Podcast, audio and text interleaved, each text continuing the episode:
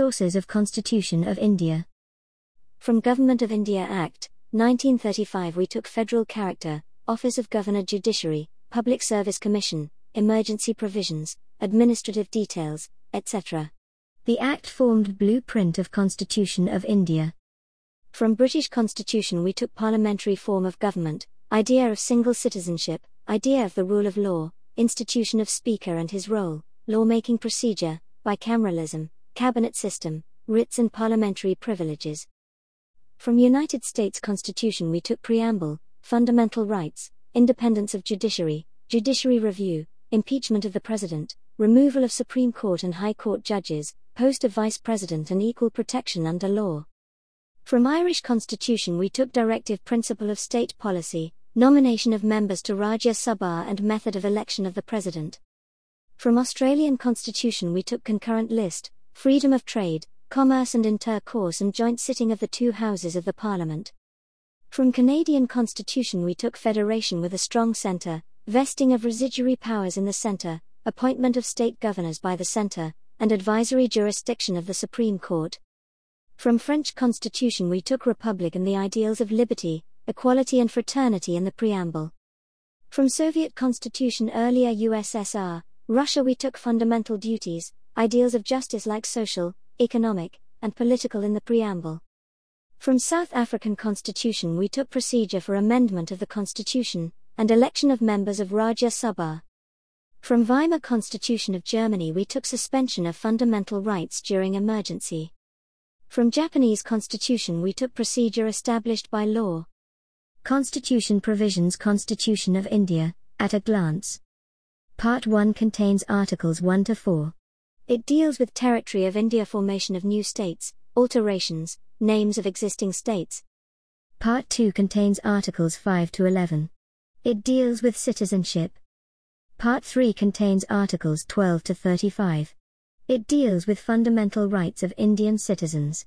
Article 31 deals with the right to property which was deleted by 44th Amendment. Part 4 contains Articles 36 to 51. It deals with directive principles of state policy. Part 4 contains Article 51A. It deals with fundamental duties, added by 42nd Amendment in 1976. Part 5 contains Article 52 to 151. It deals with union government, duties and functions of the President, Vice President, Prime Minister, Parliament, Union Judiciary and CAG. Part 6 contains Articles 152 to 237. It deals with government at state level. Article 152 exempts Jammu and Kashmir from the category of ordinary states. It contains duties and functions of Chief Minister and his ministers, Governor, State Legislature, High Court, Advocate General of the State. Part 7 contains Article 238. It deals with states which were repealed in 1956 by the Seventh Amendment. Part 8 contains Articles 239 to 242. It deals with Union territories.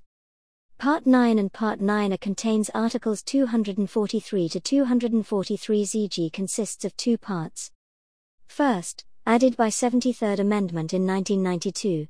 It contains a new Schedule 11th Schedule. It contains 29 subjects related to Panchayati Raj. They have been given administrative powers. Second, added by 74th Amendment in 1992. It contains a new Schedule 12th Schedule. It contains 18 subjects related to municipalities. They have been given administrative powers. Part 9b contains Article 243ZH to 243ZT. It deals with the cooperative societies. Part 10 contains Articles 244, 244a. It deals with scheduled and tribal areas. Part 11 contains Article 245 to 263. It deals with relation between union and states. Part 12 contains Articles 264 to 300A.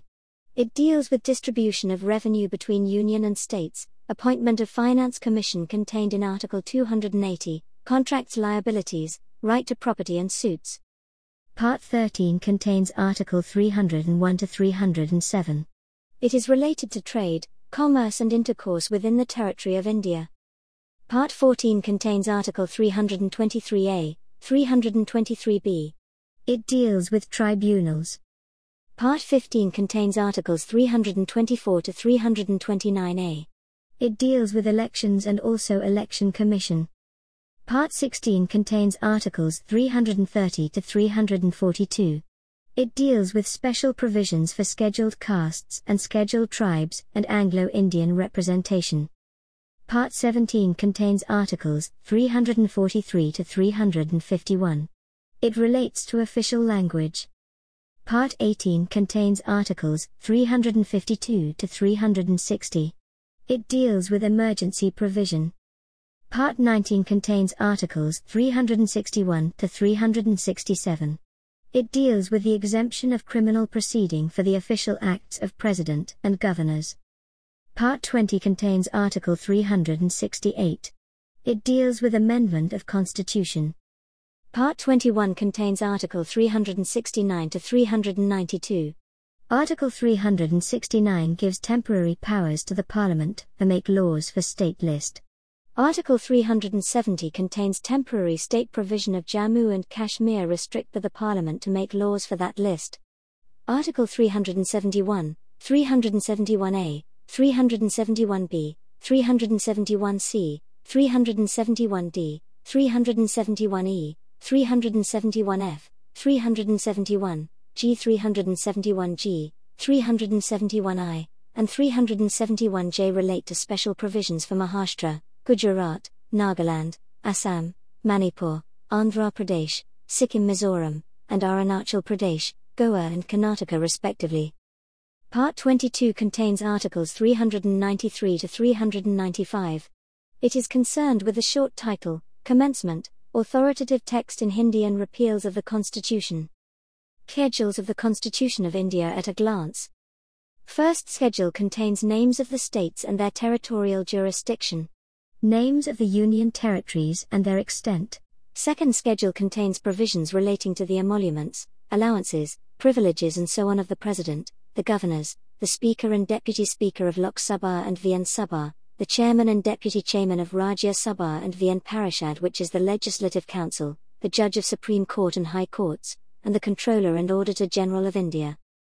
Third schedule contains forms of oaths or affirmation for the Union and State Ministers the candidates for Parliament and State Legislature, the members of the Parliament and State Legislature, the judges of the Supreme Court and High Courts, the Comptroller and Auditor General of India. Fourth schedule contains allocation of seats in Rajya Sabha to the states and the Union territories.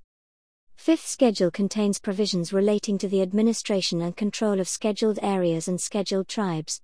Under this schedule the transfer of tribal land to private parties for mining be declared null and void. Sixth schedule contains provisions relating to the administration of tribal areas in the states of Assam, Meghalaya, Tripura, and Mizoram. Seventh schedule contains division of powers between the Union and the states in terms of lists Union list, State list, and concurrent list. Eighth schedule contains languages recognized by the Constitution presently, there are 22 official languages. Ninth Schedule contains acts and regulations of the state legislatures dealing with the land reforms and abolition of zamindari system. Initially this schedule was immune from judicial review on the ground of violation of fundamental rights. However, in 2007, Supreme Court ruled that this schedule is open to judicial review. 10th schedule contains provision related to disqualification of members of parliament and state legislatures on the ground of defection. This schedule is known as anti-defection law. 11th schedule contains provisions relating to the powers, authority and responsibilities of panchayats. It has 29 matters. 12th schedule contains provisions relating to the power, authority and responsibilities of municipalities. It has 18 matters.